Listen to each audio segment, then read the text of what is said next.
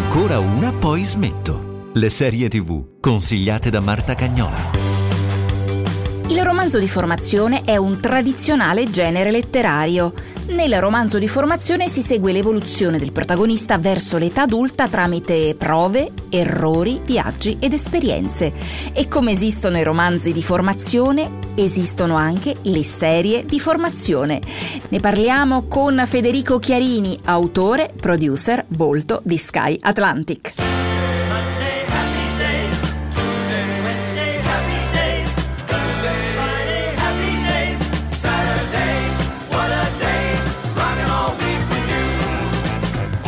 Quando abbiamo deciso di parlare di serie di formazione, Federico, hai proposto di partire da Happy Days, famosissima ma piuttosto antica. Perché? Perché sono uno spettatore e sicuramente è una serie che mi ha influenzato molto. Ero piccolino quando la vedevo, quindi vedevo dei ragazzi più grandi crescere, li guardavo un po' così. Forse ci sono altre serie che magari sono meno memorabili, che però hanno coinciso con la mia adolescenza. Penso a Beverly Hills. Non è sicuramente una serie che ha fatto storie, ma per me è stata importante. Però insomma, avere un amico come Ponzi era un po' il mio sogno da preadolescente.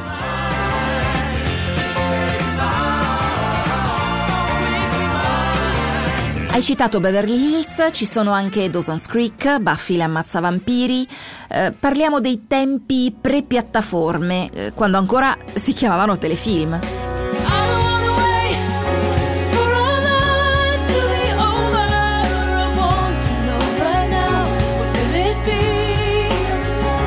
Beh, sicuramente Dawson's Creek ha lasciato più il segno rispetto a Beverly Hills. Erano appunto tempi in cui non c'erano le piattaforme, quindi erano più i telefilm a scegliere te che tu a scegliere loro. Dipendeva un po' da a che ora ti era permesso guardare la televisione, se l'antenna era posizionata nel modo giusto e quindi prendevi o meno il canale che la trasmetteva. E poi anche ovviamente un po' quello che guardavano gli amici, perché appunto Beverly Hills è una serie che ho guardato ma non mi piaceva così tanto, ma la guardavano tutti e quindi era bello poi parlarne insieme. Dawson Creek mi sembra che sia arrivato subito dopo, ha segnato un'altra generazione. Io l'ho vista molto dopo Dawson Creek.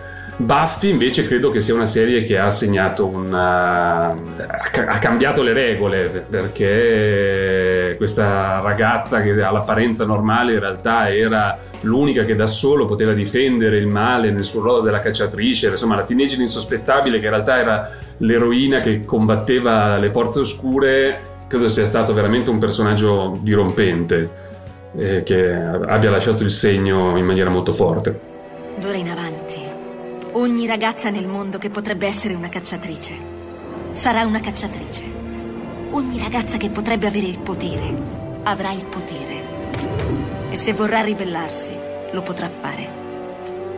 Cacciatrici, tutte, fate la vostra scelta. Buffy si guarda ancora, si trova ancora su più piattaforme e in effetti è piuttosto amata, ma vale la pena recuperare le altre oppure c'è troppa distanza tra i ragazzi di oggi e quelle serie? Addirittura Happy Days, serie degli anni 70 che racconta gli anni 50. Ma allora forse Happy Days sì, perché è d'epoca, di un'epoca così lontana a noi che non l'abbiamo vissuta, quindi vedere come si comportavano gli adolescenti degli anni 50 risulta interessante. Vedere un Dawson Creek forse per noi è ancora interessante per vedere come eravamo, non so per i giovani d'oggi che cosa succede. Io trovo che nelle serie, chiamiamole coming of age, contemporanee, ci siano una quantità di argomenti che erano assolutamente inibiti ai nostri tempi. È cambiata la società che raccontano, però di molte cose non si poteva proprio parlare, e quindi apprezzo molto queste serie nuove che mi permettono di capire un po' gli adolescenti contemporanei, mettendo in campo dei temi che erano assolutamente off topic per le nostre serie. Quindi apprezzo che la televisione sia cambiata in questo senso e sia diventata più moderna, contemporanea. Veniamo ai giorni nostri. Io partirei da We Are Who We Are. Non voglio che frequenti quella gente, ti riempiono la testa di cazzate. Per te essere maschio vuol dire saper sparare e pisciare stando in piedi. Non avevo in mente questo per te. Se ci stai attenta scopri la vita vera. Perché dentro di te c'è una rivoluzione. È sempre stato complicato. È estenuante essere sua madre e suo padre tutto il tempo. Da quando sei arrivato è tutto così confuso. Confuso bello o confuso brutto? Confuso pieno di vita. Serie di Luca Guadagnino per Sky, una serie italiana e allo stesso tempo non italiana. Cosa vuoi raccontarci di We Are Who We Are? Ma parto da questa cosa che hai appena detto tu, dici che è italiana ma non italiana. Penso che Luca Guadagnino sia così, lo era così nei suoi film. Ricordo da The Protagonist ai più recenti Io sono l'amore a Call Me By Your Name. Insomma, lui ha uno sguardo diverso rispetto a tutto quello che io conosco. Mi piacciono i suoi film proprio perché riesce a portarmi in mondi estranei, e lo ha fatto anche con questa serie, che è una miniserie, che è un film in 8 episodi, che ha una narrativa che è anche molto diversa rispetto alle serie a cui siamo abituati.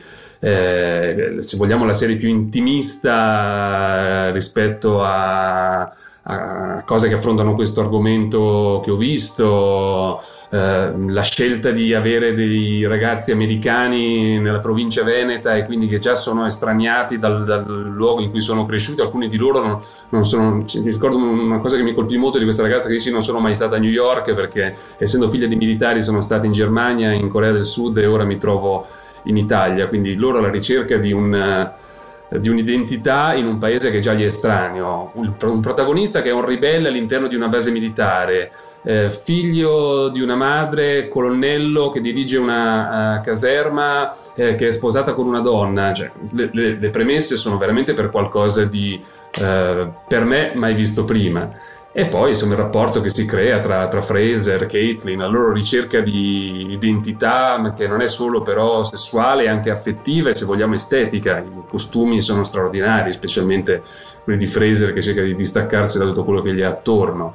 E poi la colonna sonora. Guadagnino secondo me in ogni suo film ha una scelta di musiche, in questo caso anche diegetiche, perché insomma lui, Fraser è sempre con le cuffiette. L'ho trovato una serie, se vogliamo, non per tutti, ma un prodotto anomalo rispetto alla serialità data in drama, che in genere è quella con cui si identificano questo tipo di serie. Allora, per me, ma anche per molte altre persone, è stata una serie un po' difficile da approcciare all'inizio, quindi a tutti io ho consigliato: non spaventatevi, perché non è una serie che ti prende per mano e ti porta dentro, ti coinvolge. No, diciamo che il pilot non ha quel ritmo a cui siamo abituati da molte serie americane, lo fa apposta.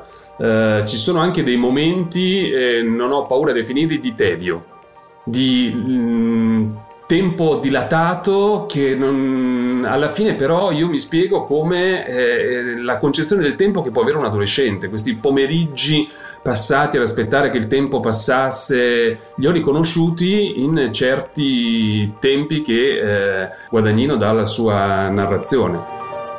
Tra le più recenti, sempre per Sky, Anna. Basta!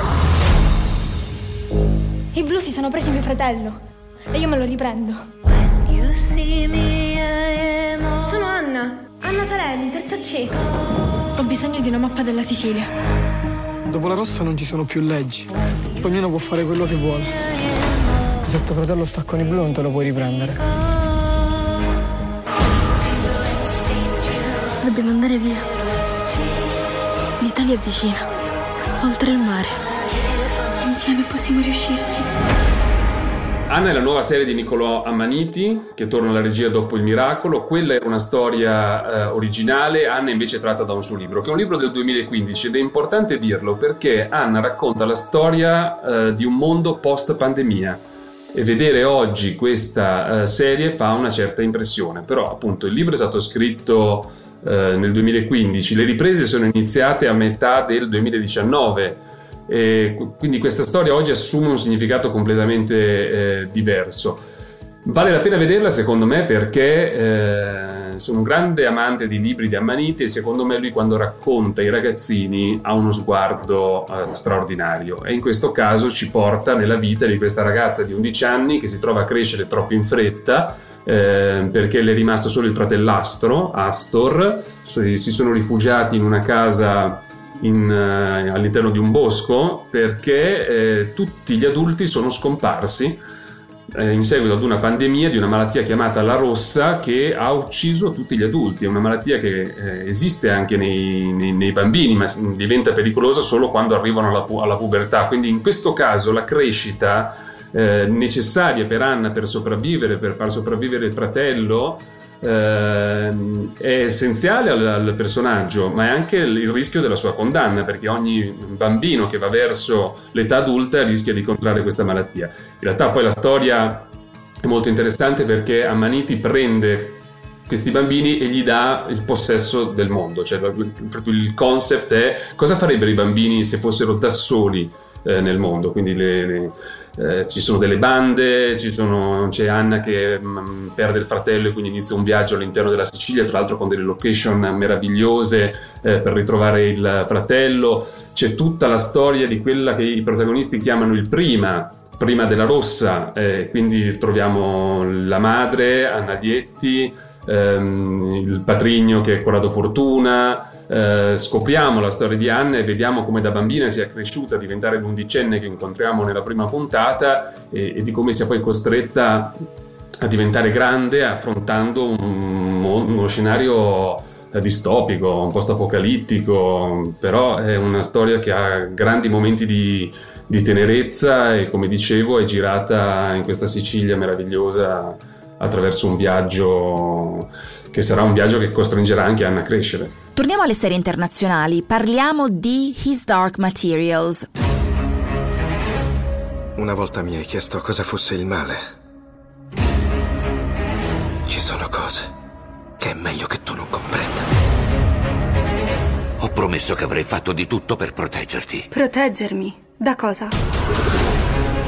In ogni incubo infantile c'è qualche elemento di verità. I poteri di questo mondo sono molto forti. Hanno iniziato a rapire bambini. Questa è guerra. È tempo di scegliere da che parte stare. Soprannaturale. Non siamo nel mondo dei vampiri che andava tanto di moda qualche anno fa. Quali sono i punti di interesse di questa serie? Beh, tra i temi che potremmo identificare come quelli specifici del coming of age c'è la scoperta della propria identità. In questo caso Lyra Bellacqua, la protagonista della trilogia di Philip Pullman, scopre di avere dei poteri, ma scopre anche chi sono i veri genitori, affronta una perdita molto importante di un amico.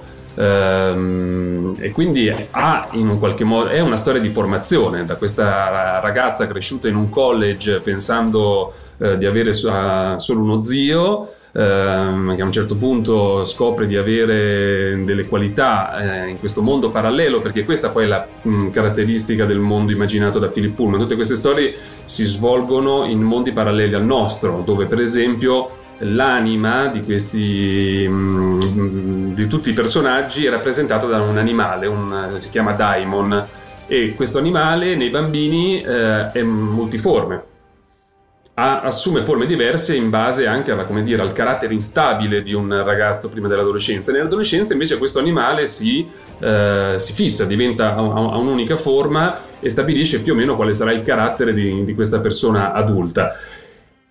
È un racconto di formazione anche questo, per quanto fantastico, e secondo me piace molto anche ai ragazzi, perché riconoscono in Lyra una bambina indifesa che deve tirare fuori tutto il coraggio necessario per poter sopravvivere in questo mondo in cui viene cacciata dal Magisterium, che diciamo è l'autorità ecclesiastica che governa uno dei mondi che incontriamo in questa serie. E poi è una serie che ha un production value enorme, perché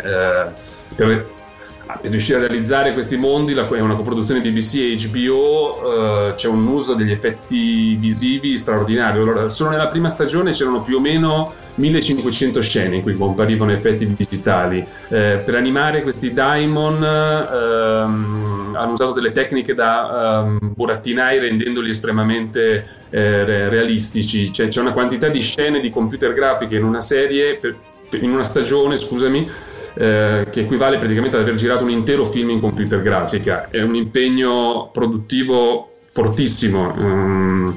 C'era già stato un tentativo di trasferire la trilogia di Pullman nella Bussola d'Oro, il film con Nicole Kidman. La serie supera il film, se vogliamo, e non è una cosa scontata per una serie televisiva dal punto di vista visivo. Poi sono due prodotti molto diversi, con protagonisti giovani, ma alla fine non sono mirate ai ragazzi come quelle di un tempo, appunto, che abbiamo citato all'inizio. Io penso che lo sia, ma non ti saprei spiegare una ragione, se non il fatto che a me è piaciuta molto, e non sono un fan del fantasy, la trovo vincente, ben girata, però la protagonista comunque all'inizio, quando la incontriamo, mi sembra 11 anni, è molto più facile identificarsi per un ragazzo nei protagonisti di questa storia. In realtà poi è una storia con dei protagonisti ragazzini, ma che pone delle tematiche etiche e spirituali molto alte, forse che sono più chiare nel libro, ma ancora non so come svilupperanno la terza stagione che stiamo aspettando. Il fatto che tu possa avere un protagonista della tua età credo che ti aiuti a crescere. Penso per esempio a forse la serie più apprezzata e conosciuta al mondo del coming of age, che non è una serie televisiva ma è una serie di film, parlo di Harry Potter, che è stata scritta, ogni libro è scritto in un anno diverso, cioè è fatto proprio per accompagnare i lettori 8, 9, 10 anni ogni anno a leggere un libro e crescere insieme ai personaggi e ai protagonisti. In questo caso la protagonista attira per anche, come dire, il suo bisogno di scoprire il primo amore, per una serie di bagagli che si porta dietro che sono tipici della preadolescenza, però contiene anche elementi fantasy che possono piacere ad un adulto. È curioso pensare come magari i teen drama siano più fatti e modellati attorno ad un pubblico di quell'età, ma appunto nel mio caso, che ho già visto Happy Days, ho già visto Beverly Hills, ho già visto Dawson's Creek, a volte mi trovo davanti a dei teen drama per cui alcune cose mi sembra di averle già viste.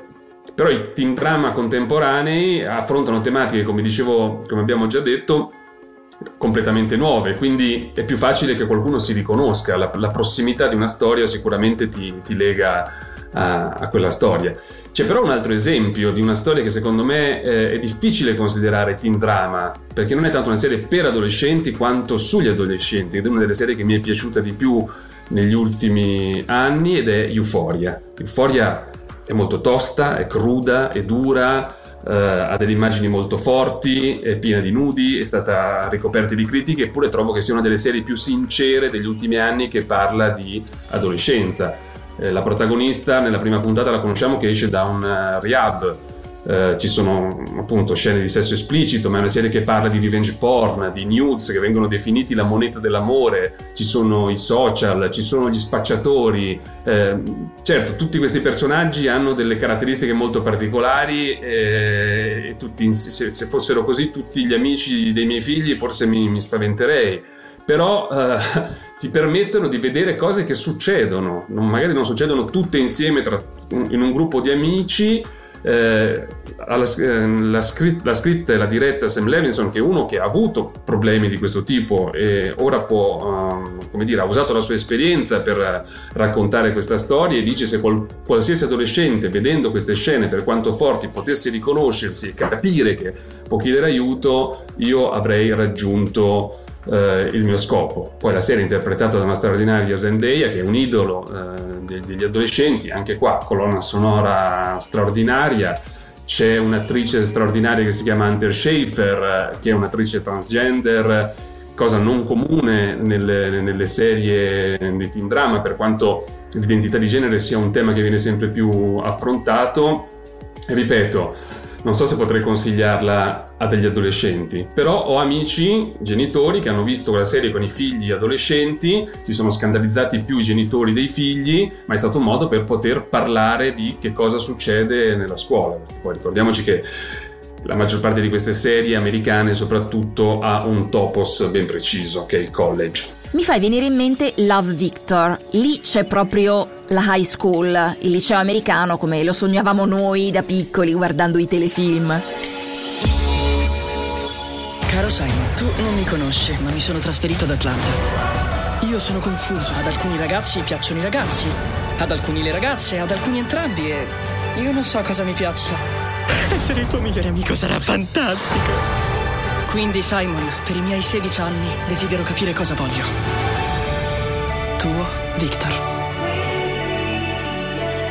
Eh sì, la Creekwood High School, Love Victor, è la storia di questo ragazzo che viene trasferito, mi sembra, da Chicago in questa nuova località perché il padre ha cambiato lavoro e quindi, come i protagonisti di We Are Who We Are, si trova spaesato in un posto completamente nuovo, deve rifarsi gli amici, ma questa potrebbe essere una grande opportunità per lui, perché appunto è un po' in cerca della sua identità, forse ha capito qualcosa di sé ma di sicuro non è riuscito ad affermarla, soprattutto in famiglia. Lui è di origine latina, la famiglia molto cattolica, il padre è tendenzialmente omofobico e lui è un po' spaventato nell'esprimersi completamente, quindi entrare in questa nuova dimensione per lui potrebbe essere interessante, anche perché la Creekwood High School è una di quelle scuole che potremmo definire moderne.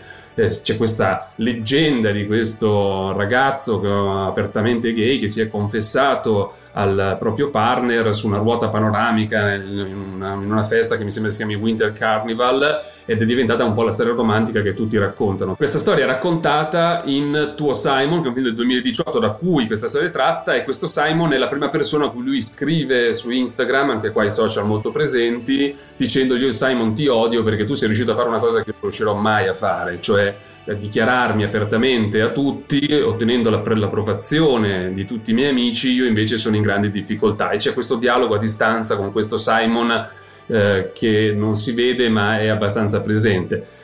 È una serie, ho sorpreso di averla trovata su Disney Plus, che affronta l'identità di questo ragazzo che non è pronto a fare il coming out, che è un altro dei temi molto forti del genere coming of age degli ultimi anni, tant'è vero che inizia una storia d'amore con una ragazza.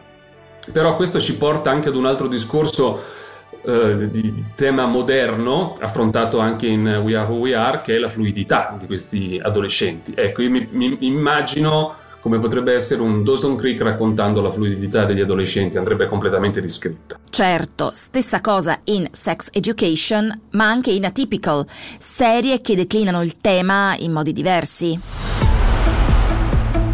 Vorrei che mia madre fosse un guru del sesso. Io comincerei con raccontare i suoi primi veri ricordi del suo scroto. Credimi, è orrendo. No, questa è la nuova frontiera, mio piccolo amico represso. La nostra chance per avere finalmente un riscatto sociale.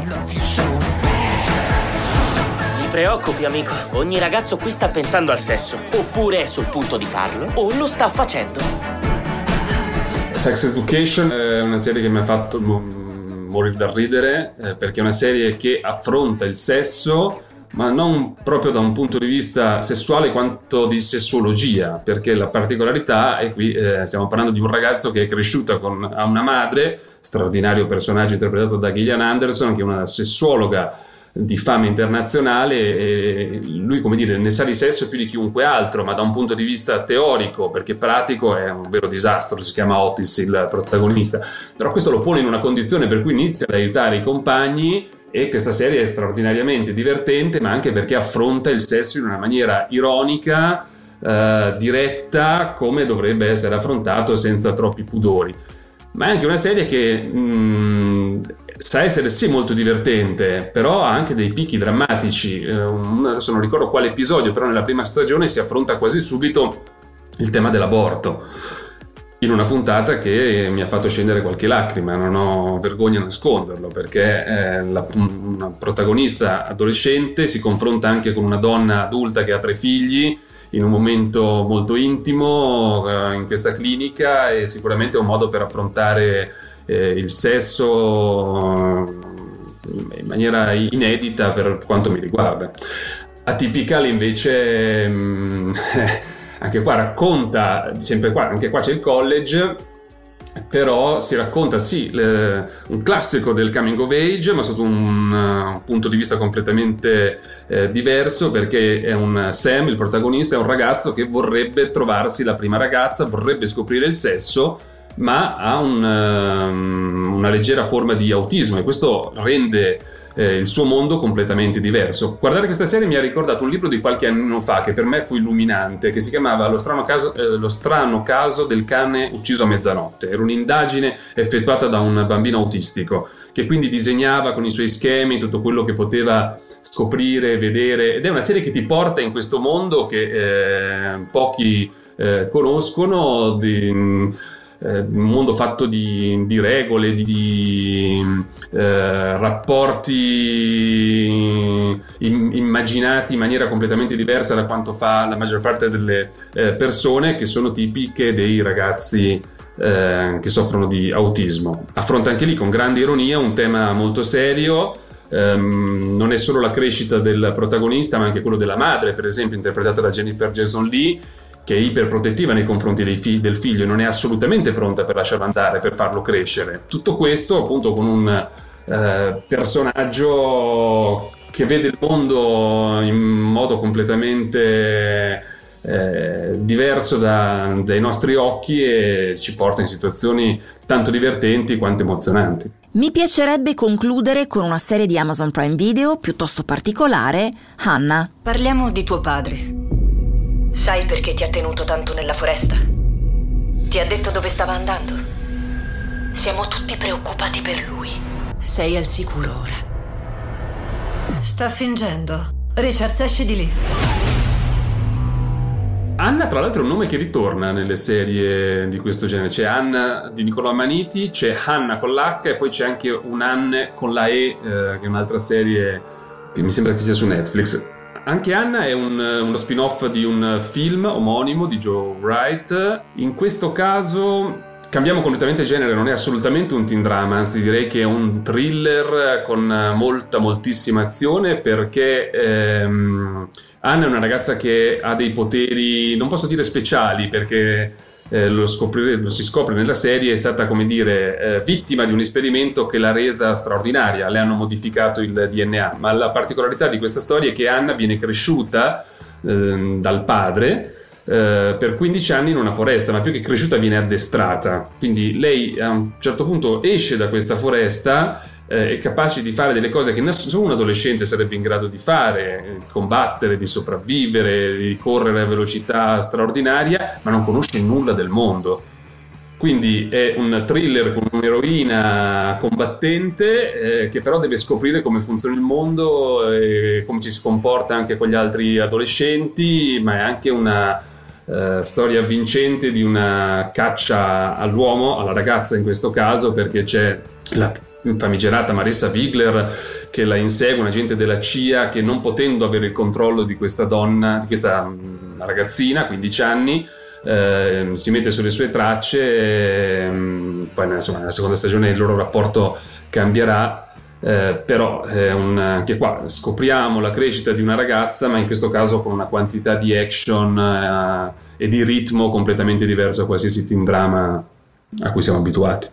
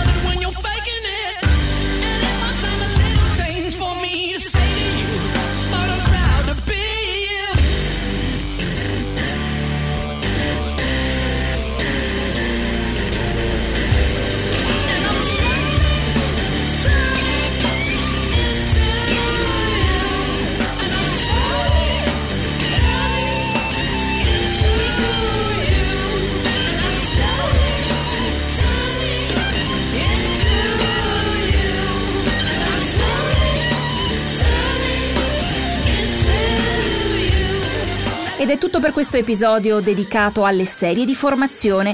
Insieme a noi c'era Federico Chiarini. Con me a realizzare ancora una Poismetto Alessandro Schirano e Paolo Corleoni. Tutta la serie è sul sito radio24.it e sull'app di Radio 24. È disponibile sulle principali piattaforme di streaming.